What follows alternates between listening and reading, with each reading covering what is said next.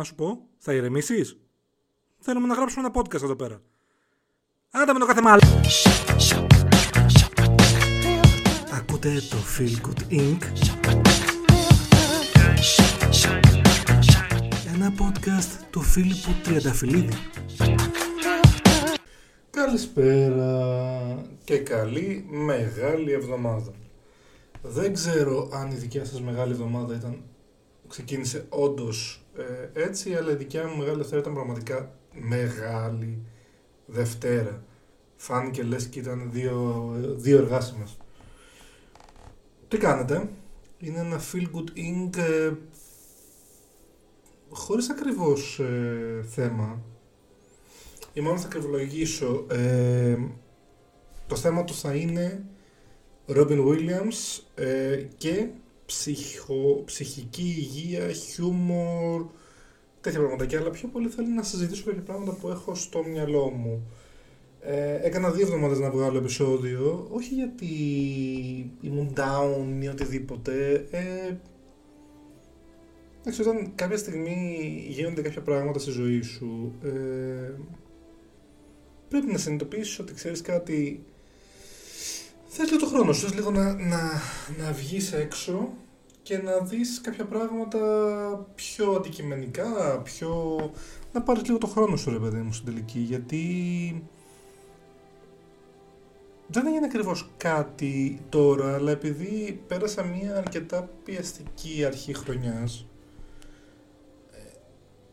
νομίζω ότι τώρα μου βγήκε λίγο και τώρα, ξέρεις, επειδή κοντεύει και η άδεια για το Πάσχα, τίποτα 2 μέρες, μην νομίζω ότι είναι κάτι συγκλονιστικό, νιώθω ότι ίσως ήθελα λίγο χρόνο να αποσυμπιεστώ, ίσως αυτό. Σαν να σας χωρίζω νιώθω, δεν φταίτε εσείς, εγώ φταίω, είναι λίγο περίεργη η περίοδος. Δεν μπορώ να διαχειριστώ, είμαι λίγο πιεσμένος, αλλά θα ήθελα να μείνουμε φίλοι, θα ήθελα να συνεχίσετε να ακούτε το podcast. Δεν ξέρω. Όχι, παιδιά, εδώ αγαπημένοι, δεν θέλω να σας χωρίσω. Θέλω για πάντα μαζί σε αυτό το αδιφόρι που λέγεται Spotify. Είναι λίγο κικαιώνας το μυαλό μου, δηλαδή... ναι, ξέρω ότι χρωστάω ένα part 2 του Άρχοντα να βγάλουμε και αυτόν τον ελέφαντα το δωμάτιο, αλλά επειδή αύριο Μεγάλη Τρίτη θα πάω να δω το Fellowship of the Ring, το Extended Edition, στο σινεμά, είπα ότι δεν θα κάνω το επεισόδιο, το part 2, για να έρθω να το έχω ξαναδεί μόλις στο σινεμά, να είμαι μέσα στην κάβλα, εννοώ μέσα στην... λογική και την κριτική σκέψη που ορίζει αυτό το podcast και αυτήν την εκπομπή, γιατί τέλος πάντων μέσα στην κάβλα, λοιπόν, που λέτε, να έχω δει ο Ρουκχάι να πεθαίνει από τον Άραγκορν, να ενθουσιαστώ, ηρεμήστε με την κλειδαριά, να ενθουσιαστώ που ο Λουρτς πέταξε κανονικό μαχαίρι στον Άραγκορν και το απέκρουσε στον αέρα, λες και είναι όντως ο Άραγκορν ο Βίγκο Μόρτενσεν. Τέτοια πράγματα, οπότε αύριο που θα έρθει ή το πλήρωμα του χρόνου να έχω δει την συντροφιά, θα τελειώσουμε τη συντροφιά και θα έχετε 2 επεισόδια Phil Good Inc μες στην εβδομάδα. Πόσο μεγάλη αυτή η εβδομάδα, Λοιπόν, έφυγε αυτός ο ελέφαντας από το δωμάτιο. Θα ξεκινήσω λοιπόν με ένα αφιέρωμα στον Ρόμπιν, πολύ αγαπημένος καλλιτέχνης. Θεωρώ ότι αν μπορώ να πω 2 ανθρώπους που με επηρέασαν στο πόσο σημαντικό θεωρώ το χιούμορ στη ζωή μου, τόσο ως όπλο αντιμετώπισης των πραγμάτων, όσο και σαν τρόπο να αντιμετωπίζω, έτσι μ' αρέσει να ζω. Μ' αρέσει να ζω με το χιούμορ στη ζωή μου. Δεν μπορώ να έχω ένα κακό. Αν μία μαλακία μου έρθει στο μυαλό, θα αρρωστήσω αν δεν την πω. Υπάρχει time and the place, σίγουρα, αλλά συνήθως θα το πω και θα εκτιμηθεί, να το πω, δεν θα πέσει στον ντούκο. Αυτό βέβαια για να γίνει, λοιπόν, είχα 2 role models μεγαλώνοντας. Ο ένας είναι ο Μάθιου Πέρι από τα Φλεράκια, ο Τσάντλερ, και ο άλλος είναι βεβαίως ο Ρόμπιν Βίλιαμς σαν χαρακτήρα, όχι σαν χαρακτήρα, σαν άνθρωπος γενικότερα, γιατί είχα δει συνεντεύξεις του, είχα δει ταινίες του, είχα δει σειρές. Ο τύπος ήταν ο ίδιος, ήταν ένα παλιριακό κύμα.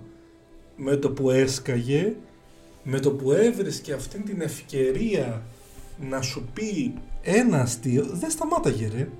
Ήτανε, απλά μπήκε στο on και αυτό ήταν. Τελείωσε η ιστορία. Δεν θα ξαναγυρίσουμε ποτέ στη σοβαρή συζήτηση, όχι ποτέ, εντάξει, για 10 λεπτά θα είμαστε σε αυτό το mood. Ρόμπεν λοιπόν, αν πει κάποιος από εσάς ότι δεν έχει δει τουλάχιστον 5 ταινίες του Ρόμπιν Williams, ειδικά τα Σαββατοκύριακα ή στο Star ή στο Mega, μεγαλώνοντας, και είναι στην ηλικία μου σχετικά κοντά, δηλαδή 5 χρόνια πάνω, 5 χρόνια κάτω, λέει ψέματα. Πολύ απλά, πολύ λογικά. Παιδιά, ο τύπος ήταν ένα Σαββατοκύριακο μας, ήταν σίγουρο ότι θα ήταν ωραίο αν είχε μια ταινία Ρόμπιν Williams, ειδικά στα 90's. Ο τύπος μεσουρανούσε, έκανε το Jack, το Hook, το Jumanji, την κυρία Doubtfire. Δεν έχω μπει καν στη λογική να μιλήσουμε για τις πιο σοβαρές του ταινίες. Καλημέρα Βιετνάμ, Good Will Hunting, ο κύκλος των χαμένων ποιητών, θα φτάσουμε και εκεί, αυτά είναι για πιο όρημα. Αλλά μεγαλώνοντας λοιπόν μαζί του, ήταν λες και έρχονταν ο αστείος θείος στο σπίτι που ξέρεις ότι δεν είναι πολύ καλά στη ζωή του. Δηλαδή ξέρεις ότι έχει, ξέρω εγώ, 3 στεγαστικά να τρέχουν και τον κυνηγάει η εφορία. Αλλά ήταν μέσα στην τρέλα, μέσα στην καλή χαρά. Τον έλεπες να κάνει ό,τι έκανε στις ταινίες του και παίρνεις πραγματικά καλά. Δηλαδή δεν μπορώ να καταλάβω, δεν έχει τόσους πολλούς, αλλά δεν μπορώ να καταλάβω πραγματικά, αν κάποιος άνθρωπος δεν συμπαθεί τον Ρόμπιν Williams, πώς γίνεται αυτό. Ο άνθρωπος ήταν τρομερά ενεργητικός στις σκηνές του.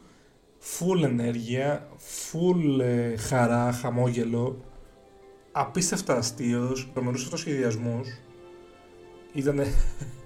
Ήτανε το κακό σπυρί των ανθρώπων, των σεναριογράφων, των σκηνοθετών κ.ο.κ. Αλλά ήτανε όλα υπέροχα. Θα ξεκινήσω με την κυρία Doubtfire, που νομίζω ότι είναι το magnum opus των χαζών ταινιών του. Για όποιους από εσάς δεν έχετε δει την κυρία Doubtfire, το ωραίο με τις ταινίες του Ρόμπιν Williams είναι ότι δεν είναι ακριβώς ότι ήταν χαζές. Παίρνανε ένα σοβαρό μήνυμα από πίσω, χωρίς να το αφήσει τόσο πολύ να φανεί. Δηλαδή το βλέπεις και το συνειδητοποιείς εκ των υστέρων ότι κοίτα τι μου πέρασε αυτό. Στην προηγουμένη περίπτωση λοιπόν μιλάμε για τον πατέρα 3 παιδιών και άντρα της Sally Fields, όπου είναι dubber, δηλαδή κάνει μεταγλωτήσεις, κάνει φωνές βασικά στα cartoons στην Αμερική, είναι κούκου, είναι ουσιαστικά το 4το παιδί της Sally Fields, δηλαδή Sally Field. Δεν έχει τόσο την έννοια του κηδεμόνα, είναι πιο πολύ να κάνει παρέα με τα παιδιά του, να τους κάνει τα χατήρια, τέτοια πράγματα. Η Sally Field φτάνει κάποια στιγμή στα ωριά της, γιατί του είπε ότι δεν θα κάνουν μεγάλο πάρτι γενεθλίων σε ένα από τα παιδιά τους, και έκανε ό,τι μπορούσε, δηλαδή μέχρι και λάμα από ό,τι θυμάμαι έφερε στο πάρτι για να το κάνει. Και ήταν η γραμμή που τράβηξε η Sally Field και του λέει, να σου πω κάτι, θα πάρουμε διαζύγιο, δεν αντέχω άλλο, δεν σε αντέχω. Και τώρα το περιγράφω και αν δεν το έχεις δει, λες, τι λέει ο άλλος, είναι χαζή ταινία, ξέρω. Ναι, πιστέψτε με, είναι. Λοιπόν, και μετά από κάποιους μήνες που έβλεπε τα παιδιά του, οπότε έπαιρνε η κοινωνική λειτουργό να τσεκάει αν είναι εντάξει, για να μπορέσουν τα παιδιά να έρχονται να κοιμούνται μαζί του, να τα βλέπει, γιατί εντάξει, ήταν λίγο τρελάκιας, τέλος πάντων. Αφού λοιπόν ήταν ωριακός στο να βλέπει πολύ λίγο τα παιδιά του έως καθόλου και ήθελε παραπάνω, είναι κάποια στιγμή ότι η γυναίκα του, η πρώην, ζητάει νταντά και αποφάσισε να πάει στον αδερφό του που ήταν μακιγέρ, και να ντυθεί ουσιαστικά ηλικιωμένη γυναίκα, η κυρία Doubtfire. Αυτό το όνομα βγαίνει, η Φιγένεια Doubtfire, το όνομα αυτό βγαίνει από το ότι έχει πάρει τηλέφωνο να δώσει ραντεβού για συνέντευξη και δεν το είχε σκεφτεί τι όνομα να δώσει, οπότε βλέπει δίπλα μια εφημερίδα που είχε πρωτοσέλιδο ότι Fireman Doubts Fire, δηλαδή πυροσβέστης έσβησε φωτιά, και του άρεσε το Doubtfire, οπότε έτσι βγήκε το όνομα, το Εφηγένεια δικό του. Και ξαφνικά βλέποντας τον Robin Williams, όποιοι τον έχανε στο μυαλό σου αυτή τη στιγμή, τον θυμάστε πως ήτανε, να σκάει ντυμένος, ηλικιωμένη γυναίκα, ξανθιά, με γυαλιά, γιαγιούλα, κυριολεκτικά γιαγιούλα, ήτανε απίστευτα αστείο. Εντάξει, για να μπει στην καλή... δεν το είχε πει στα παιδιά του, δεν το είχε πει σε κανένα, μόνο ο αδερφός του ήξερε τι έκανε. Για να μπει στην καλή λοιπόν πλευρά της Sally Field, ήταν πολύ αυστηρός στην αρχή με τα παιδιά του, δηλαδή όχι παιχνίδι, όχι δεν θα βγεις, όχι το ένα το άλλο, καθαρίστε, και γίνονται διάφορα ευτράπελα τέλος πάντων μέσα στην ταινία. Όταν συνειδητοποιούν τα παιδιά ότι είναι, και ο Doubtfire έχει πλάκα το πόσο συνειδητοποιούν, γιατί τους έχει βάλει να καθαρίσουν, πηγαίνει τουαλέτα και κατά λάθος, δεν το θυμάμαι τώρα πάρα πολύ μπροστά μου, ή του άνοιξε την πόρτα η μεγάλη κόρη του και την είδα να κατουράει όρθια. Οπότε κάτι χτύπησε ένα πολύ μεγάλο καμπανάκι μέσα στο μυαλό. Τους εξήγησε ότι είναι ο πατέρας τους. Και τώρα πάμε σε διάφορα άλλα ευτράπελα που είναι ότι η Sally Field βγαίνει με έναν συνάδελφό της που είναι ο Pierce Brosnan. Εντάξει, ο Pierce Brosnan στα χρόνια του James Bond, έτσι, οπότε ο τύπος ήταν full ωραίος. Τους βάζει φιτιλιές από εδώ, από εκεί, τον κάνει να του δημιουργεί τέλος πάντων σαμποτάζ και ούτω καθεξής. Κάποια στιγμή είχε πιάσει μια δουλειά σαν καθαριστή σε ένα στούντιο, είχε πάει, έπαιζε με κάτι δεινοσαύρους, τον βλέπει ο ιδιοκτήτης του καναλιού, του λέει έλα να μιλήσουμε για δουλειά. Πηγαίνουν στο ίδιο εστιατόριο, τον καλεί η Sally Field σαν κυρία Doubtfire για τα γενέθλιά της και να ψέχει τα παιδιά. Και τώρα γίνεται ένας σκηνικός, είναι προς το τέλος της ταινίας, είναι ένα σκηνικό που πίνει και με τους δύο, δηλαδή μία λέει ότι πηγαίνει τουαλέτα σαν Doubtfire, βγαίνει, αλλάζει, πηγαίνει σαν Robin Williams στον καναλάρχη. Μετά του λέει, ξέρεις κάτι, πρέπει να φύγω. Ξαναφεύγει, ξαναπηγαίνει σαν κυρία Doubtfire στο τραπέζι με τους δικούς του. Και δεν απολογούμε λοιπόν, εκεί που έχει πιει, έχει γίνει κουρούπελο, ξεχνιέται, ξαφνικά πηγαίνει ως κυρία Doubtfire στον καναλάρχη, του λέει τι σκατά γίνεται, γιατί του μίλαγε σαν Robin Williams. Του εξηγεί ο Robin Williams ότι και καλά το έσωσε, ότι αυτή είναι η ιδέα μου για μια εκπομπή, να ντύνω με γιαγιούλα και να κάνω μια εκπομπή για τα παιδάκια. Του άρεσε για το περιβολό του καναλάρχη. Και αποκορύφωμα ότι πήγε να σαμποτάρει για άλλη μια φορά τον Pierce Brosnan, που είπε ότι δεν τρώει καθόλου καυτερά, έβαλε full ταμπάσκο στο φαγητό του, αυτός κατακάηκε, το κατάπιε αμάσιτο την τροφή και του κάτσε, οπότε του κάνει χάνλι. Είναι ένα απολογούμε, φεύγει η μεταμφίεση, εμφανίζεται ότι είναι ο Robin Williams και το καταλαβαίνει η Sally Field και τον ξαναπερνάει από γενναίες 14, όπως καταλαβαίνετε. Δεν θα εστιάσω τόσο πολύ στο χαζό της ταινίας, που είναι πάρα πολύ ωραίο, απίστευτα αστείο, τρομερή ενέργεια, το ξαναλέω. Θα εστιάσω στο ότι, αφού λοιπόν το ανακαλύπτει η Sally Field, Τον πηγαίνουν ξανά δικαστήριο. Του λέει λοιπόν ο δικαστής ότι εφόσον έκανε αυτό που έκανε και μεταφιέστηκε για να φιλεύει τα παιδιά του, δεν δείχνει ότι είναι κάποιος σωστός άνθρωπος για να τα βλέπει τα παιδιά.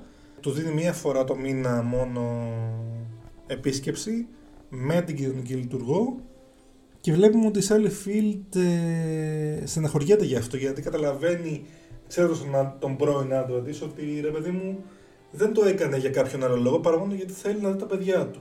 Είναι πάρα πολύ ωραία λοιπόν η τελευταία σκηνή της ταινίας, γιατί δείχνει από τη μία τον Robin Williams να πηγαίνει να πάρει τα παιδιά του. Έχει αρχίσει να κάνει την εκπομπή σαν κυρία Doubtfire στο κανάλι του έδωσε δηλαδή το OK ο καναλάρχης και πάει πάρα πολύ καλά από ό,τι λέει και είναι ένα πολύ win-win situation, γιατί και τα βλέπει τα παιδιά του με τη σύμφωνη γνώμη της Sally Field πιο συχνά και έχει βρει μια καλή δουλειά και δείχνει ότι όταν τα παίρνει τα παιδιά και φεύγει η Sally Field και τα παιδιά της πριν φύγουν τον έβλεπαν στην τηλεόραση, ήταν η εκπομπή και δείχνει ότι στο τέλος και καλά απαντάει σε κάποια γράμματα που τους στέλνουν θαυμαστές, μικρά παιδάκια, και μια κοπέλα του είχε στείλει ένα γράμμα που λέει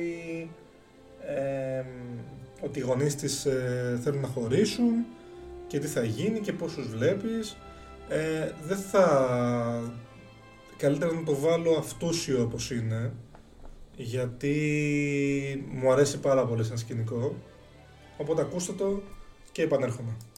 Dear Mrs. Doubtfire, 2 months ago my mom and dad decided to separate. Now they live in different houses. My brother Andrew says that we aren't a real family anymore. Is this true? Did I lose my family? Is there anything I could do to get my parents back together? Sincerely, Katie McCormick. Oh, my dear Katie. You know, some parents, when they're angry, they get along much better when they don't live together. They don't fight all the time, and they can become better people and much better mummies and daddies for you. And sometimes they get back together. And sometimes they don't, dear. And if they don't blame yourself. Just because they don't love each other anymore doesn't mean that they don't love you. Now, there are all sorts of different families, Katie. Some families have one mommy, some families have one daddy or two families. And some children live with their uncle or aunt, some live with their grandparents, or some children live with foster parents. And some live in separate homes and separate neighborhoods in different areas of the country, and they may not see each other for days, weeks, months, or even years at a time. But if there's love, dear, those are the ties that bind. And you'll have a family in your heart forever. All my love to you, Poppet. You're going to be all right. Bye bye. Ωραία. Και τώρα που συγκινηθήκαμε και άλλη μια φορά, ο Robin Williams, αυτή την ταινία γενικότερα, θίγει ένα θέμα το οποίο δεν ήταν τόσο διαδεδομένο την εποχή εκείνη, δηλαδή πώς μεγαλώνουν τα παιδιά χωρισμένων γονιών. Δεν είμαι παιδί χωρισμένων γονιών, δεν μπορώ να εκφράσω εγώ άποψη. Το κομμάτι που θέλω να εκφράσω άποψη είναι το ότι όλοι μας νομίζω έχουμε φτάσει στο σημείο να, σαν παιδιά, άμα τσακώνονται οι γονείς μας, να πούμε ότι ξέρεις κάτι, τι μπορώ να κάνω εγώ για να το λύσω σαν παιδί. Έχεις κάνει προσπάθεια να τους φέρεις κοντά. Δεν είναι αυτός ο ρόλος του παιδιού βέβαια, δηλαδή το ξέρει και το παιδί το ίδιο ότι δεν μπορεί να κάνει κάτι για να το λύσει εκείνη τη στιγμή, αλλά το ότι προσπαθεί δείχνει και το ότι θέλει την οικογένεια εκείνη τη στιγμή μαζί. Βέβαια στα 32 πλέον και έχοντας δει αρκετούς ανθρώπους, είτε είναι μαζί είτε δεν είναι πλέον μαζί, θα πω ότι καλύτερα το παιδί να μεγαλώσει σε ένα κλίμα με αγάπη χωρίς τσακωμούς, παρά σε ένα κλίμα που είναι και οι δύο γονείς του μαζί μεν, αλλά κανονικά δεν θα έπρεπε να είναι μαζί. Έχουν πολλά προβλήματα, πολλές αντιπαραθέσεις. Είναι καλύτερα δηλαδή το παιδί να μεγαλώσει σε δύο σπίτια μεν, ναι, αλλά με αγάπη. Όπως ακριβώς γίνεται και στην κυρία Doubtfire, που μισό λεπτό να ψάξουμε κάτι. Ναι, λοιπόν, η κυρία Doubtfire είναι το 1993 ταινία. Ξαναλέω, είναι μια περίοδος, ειδικά στην Ελλάδα, γιατί στην Ελλάδα ακουγόμαστε και μιλάμε περισσότερο, ότι που το διαζύγιο είναι μια ξένη λέξη για τα ζευγάρια. Όλοι μεγαλώνουν ένα παιδί μαζί, αλλά αυτό δεν σημαίνει ότι το μεγαλώνουν ακριβώς σωστά. Μπαίνουν αρκετοί τσακωμοί, τριγμοί, κακή συμπεριφορά μου στο σπίτι, το οποίο δεν ήταν ωραίο. Το ξέρω και από άλλους, δηλαδή όχι μόνο, δεν μιλάω προσωπικά απαραίτητα, αλλά το ξέρω και από άλλες περιπτώσεις που ήταν ένα σπίτι ναρκοπαίδιο ουσιαστικά, και απλά δεν αποφάσισαν ποτέ οι γονείς να χωρίσουν ή να το δουν κάπως διαφορετικά, γιατί όπως είπα ήταν ταμπού τότε το διαζύγιο. Δεν μπαίναν οι άνθρωποι στη διαδικασία να το κόψουν. Η κυρία Doubtfire κάνει με ένα πολύ καλό συνδυασμό χαζομάς και σοβαρού, που όπως είπα και πριν, σε κάνει να το... Στην αρχή λες το μαλάκα, τι κάνει πάλι, ξέρω. Αλλά μετά άμα το σκεφτείς λίγο, εντάξει, όχι στα 12 που το είδα, ξέρω εγώ, ή στα 10, δεν ξέρω πόσο ήμουν που το είδα την κυρία Doubtfire, τώρα, μιλώντας τώρα για την ταινία, συνειδητοποιήσω ότι, μαλάκα, δεν είχα πιάσει το άλλο κομμάτι της ταινίας. Για μένα αυτή είναι η βασική ταινία που θα, άμα μου πεις ποιος είναι ο Robin Williams, θα ήθελα να προτείνω στον άνθρωπο να δει, στον οποιοδήποτε. Ένας πολύ χαζός, με πολλά εισαγωγικά, αξιαγάπητος κλόουν, ο οποίος στα σοβαρά του είναι πολύ σοβαρός. Και έτσι δεν είναι σαν άνθρωπος, δηλαδή αν έχετε δει συνεντεύξεις, εκεί που είναι... κάνει το 0% σε 5,2 δευτερόλεπτα. Δηλαδή εκεί που είναι σοβαρός κάνει, το πάει στο 100 με το χιούμορ και το ξαναρίχνει στο 0. Το οποίο και εγώ το έχω υιοθετήσει, δυστυχώς ή ευτυχώς. Μου αρέσει δηλαδή όταν έχω καλή διάθεση όλα είναι αστεία. Όταν δεν έχω καλή διάθεση δεν είναι τίποτα αστείο. Το οποίο αυτή τη στιγμή φαίνεται πάρα πολύ αστείο γιατί έχω καλή διάθεση. Γιατί ξαναλέω, δεν τον ξέρω αυτόν τον άνθρωπο. Δεν λέω ότι είμαι ο Robin Williams, προς Θεού, έτσι, αυτό θα ήταν η μεγαλύτερη αμαρτία να πεις αυτή τη στιγμή. Δεν λέω καν αυτό, ούτε ο Τσάντλερ, ούτε τίποτα. Απλώς λέω ότι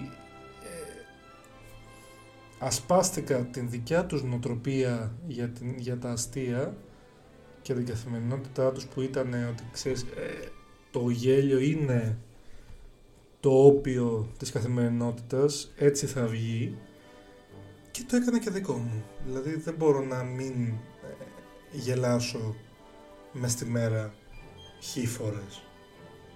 Δεν μπορώ να πάω για να είμαι full σοβαρός στη δουλειά μου, να είμαι full σοβαρός στον καφέ μου και το καθεξής. Ξαναλέω, όταν είναι κακή η διάθεση, ναι, αλλά ακόμα και εκεί θα προσπαθήσω να το εξουδερώσω λίγο αυτό το αίσθημα. Δεν είναι ωραίο να είσαι συνεχώς σε μια σοβαρή κατάσταση. Ούτε είναι ωραίο να είσαι σε μια γελία κατάσταση όλη την ώρα, έτσι.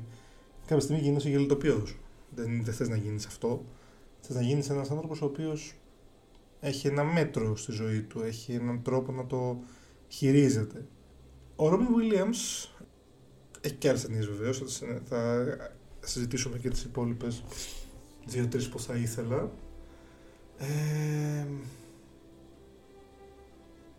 με στεναχωρεί ότι πέθανε όπως πέθανε. Βέβαια δεν αυτοκτόνησε ακριβώς, μάλλον αυτοκτόνησε, αλλά γιατί του είχαν βρει ότι έχει ένα σοβαρό μη αναστρέψιμο θέμα υγείας. Και αποφάσισε να φύγει με τους δικούς του όρους.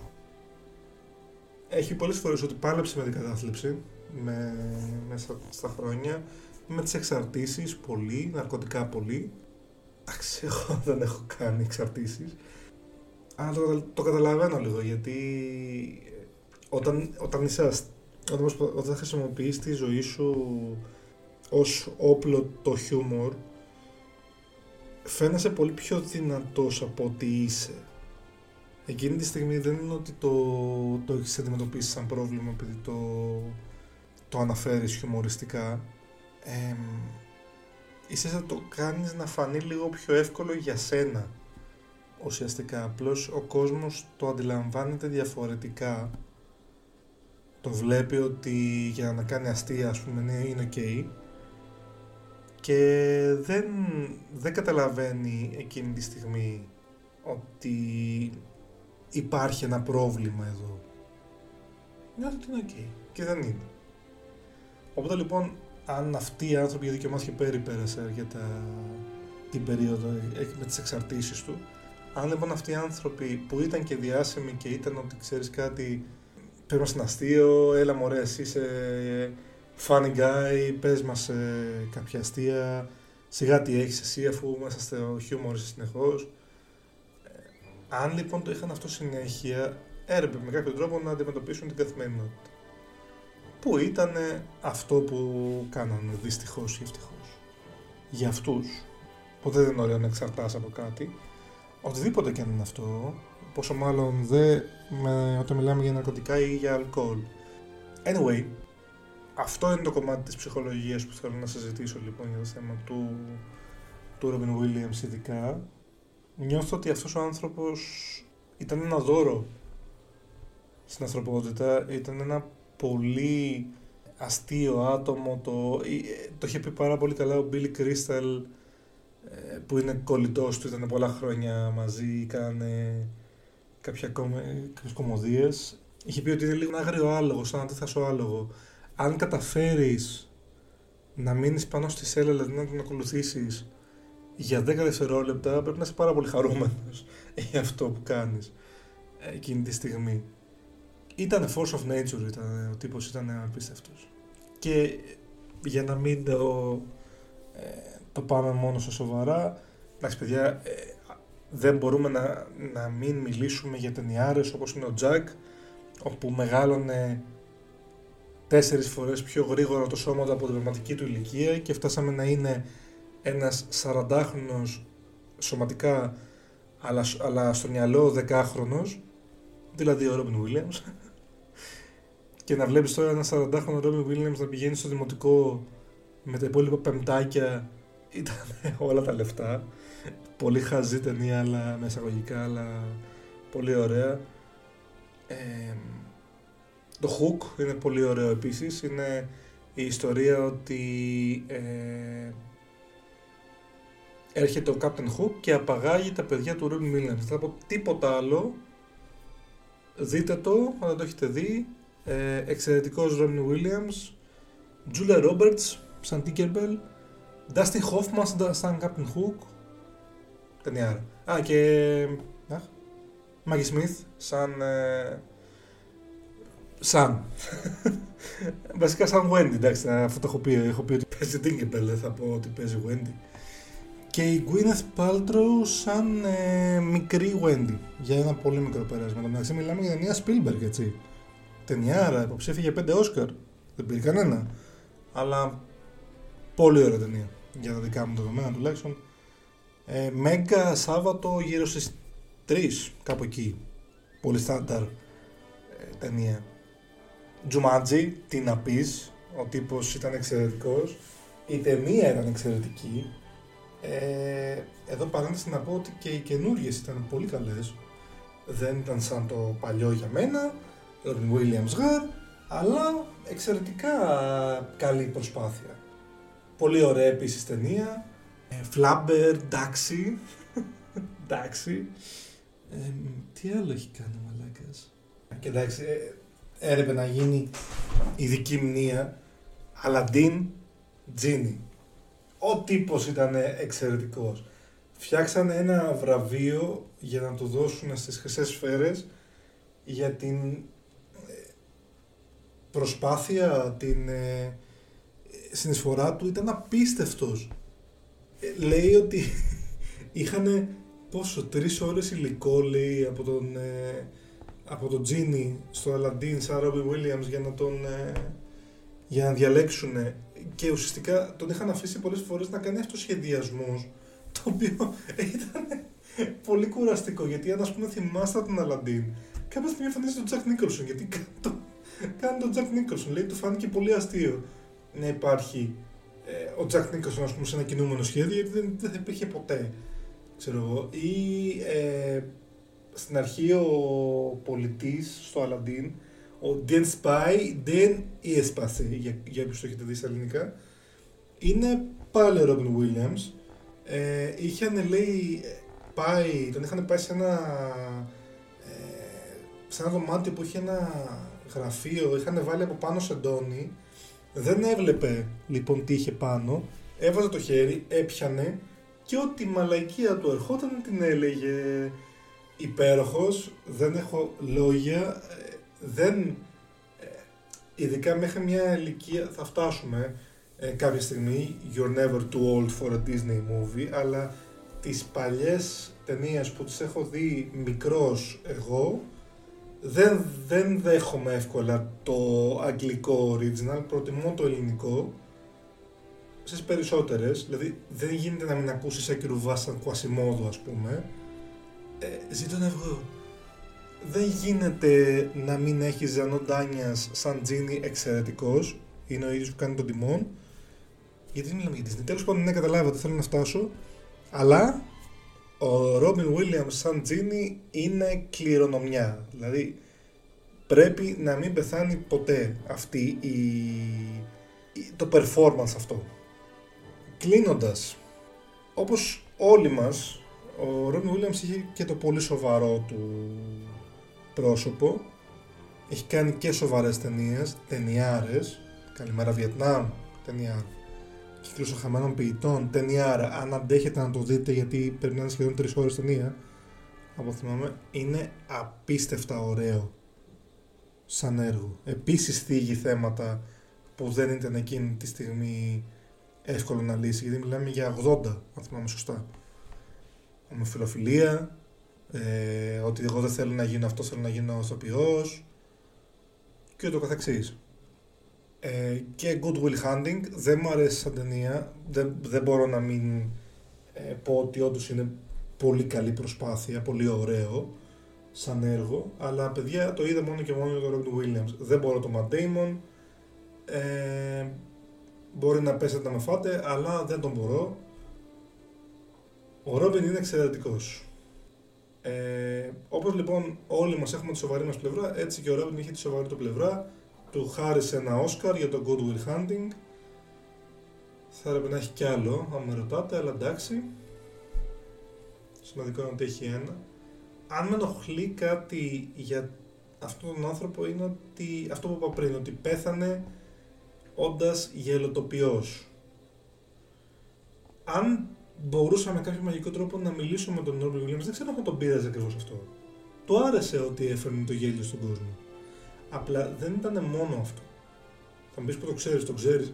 Όχι, αλλά ξαναλέω, επειδή μου αρέσει να έχω το χιούμορ στη ζωή μου, ξέρω ότι και εγώ δεν είμαι μόνο αυτό. Οπότε σίγουρα ούτε ο Robin Williams ήταν μόνο αστεία.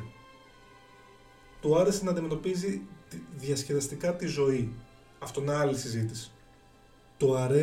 Του άρεσε να προσφέρει γέλιο, χαρά στον κόσμο. Είχα ακούσει τον Conan O'Brien όταν πέθανε ο Robin Williams, ότι είχε πει ότι όταν απολύθηκε από ένα προηγούμενο κανάλι που ήταν τέλος πάντων, του ήρθε ένα δώρο από τον Robin Williams που δεν είχαν τότε τόσο καλή σχέση, λέει, μάλιστα. Του ήρθε, λέει, ένα δώρο στο σπίτι του, ένα full γελίο ποδήλατο, πολύχρωμο, είχε λαχανή, λαβές. Ήταν ξεκάθαρο ότι δεν ήταν για τον Κόναν Ομπράιεν αυτό το ποδήλατο. Και τον παίρνει τηλέφωνο, λέει, το είδες? Το είδα, του λέει ο Κόναν Ομπράιεν. Είναι ridiculous. Ναι, λέει, είναι. Ωραία, ωραία, λέει. Κάνε μια βόλτα γύρω το τετράγωνο και θα νιώσεις πολύ καλύτερα. Και αυτό είναι. Δεν ξέρω, για κάποιο λόγο μου μιλάει πάρα πολύ αυτό στην ζωή μου. Ότι ρε παιδί μου, δεν γίνεται να τα ζεις όλα σοβαρά. Δεν γίνεται να είμαι συνεχώς σε ένα άγχος και σε μία πίεση. Πρέπει να αντιμετωπίσω τα πράγματα με τη σοβαρότητα που τους αρμόζει, ίσως και λιγότερη. Δεν πρέπει να είσαι συνεχώς σε μία πίεση. Γιατί ο Conan O'Brien ήταν full πιεσμένος και στεναχωρημένος που απολύθηκε εκείνη τη στιγμή από τη δουλειά του. Αλλά λέει ότι αυτό το δώρο τον έκανε να ξεχαστεί, τον έκανε να νιώσει καλύτερα, να γελάσει. Είναι πολύ σημαντικό να νιώθεις ότι δίνεις χαρά στους γύρω σου, στους αγαπημένους σου ανθρώπους ή και όχι στους αγαπημένους ανθρώπους. Μου αρέσει να λέω βλακίες στη δουλειά. Πιστεύω ότι είναι όλες οι ώρες ίδιες? Όχι. Πιστεύω ότι το εκτιμούν όλοι? Επίσης όχι. Αυτό δεν σημαίνει όμως ότι θα σταματήσω να το κάνω σε όλους. Δεν θα πάω στον general manager και να του πω άκου το ανέκδοτο που άκουσα αυτές τις μέρες. Αλλά μου αρέσει να είμαι ένας άνθρωπος που φαίνομαι καλά. Δεν ήμουν, το έχω ξαναπεί αυτήν την περίοδο. Πέρασα μια αρκετά μαυρίλα, 2,5 χρόνια περίπου. Αλλά νιώθω ότι βρίσκω ξανά τον εαυτό μου. Και αν θέλω να καταλήξω σε κάποιο σημείο αυτού του επεισοδίου που πιο πολύ γίνεται, το Phil Good Inc είναι και μια ψυχανάλυση δικιά μου έξτρα. Μου αρέσει, βγάζω ένα κομμάτι του εαυτού μου προς τα έξω, το οποίο το έχετε αγκαλιάσει και για άλλη μια φορά σας ευχαριστώ.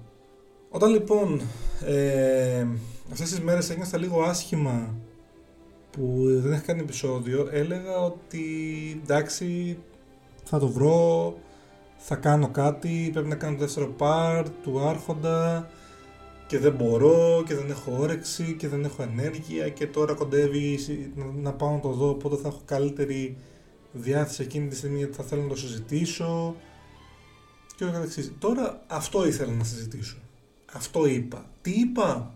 Τίποτα στο τέλος της ημέρας, αλλά εντάξει, ξέρω εγώ, νομίζω ότι αν μπορώ να βοηθήσω κάποιον άνθρωπο να νιώσει λίγο καλύτερα με το πώς βλέπει τον εαυτό του ή με το να καταλάβει ότι η ζωή δεν είναι τόσο σοβαρή όσο θέλουμε να τη δείξουμε, θα είναι μία νίκη.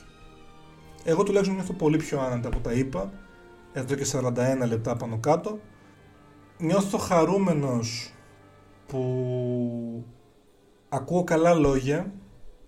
Ευχαριστώ τον μελλοντικό μου κουμπάρο που μου είπε ότι μου είπε το Σάββατο για αυτήν την προσπάθεια και με έκανε να νιώσω πολύ καλά με τον εαυτό μου και τον ευχαριστώ απίστευτα πολύ και για την φιλία του και για τα λόγια που μου είπε.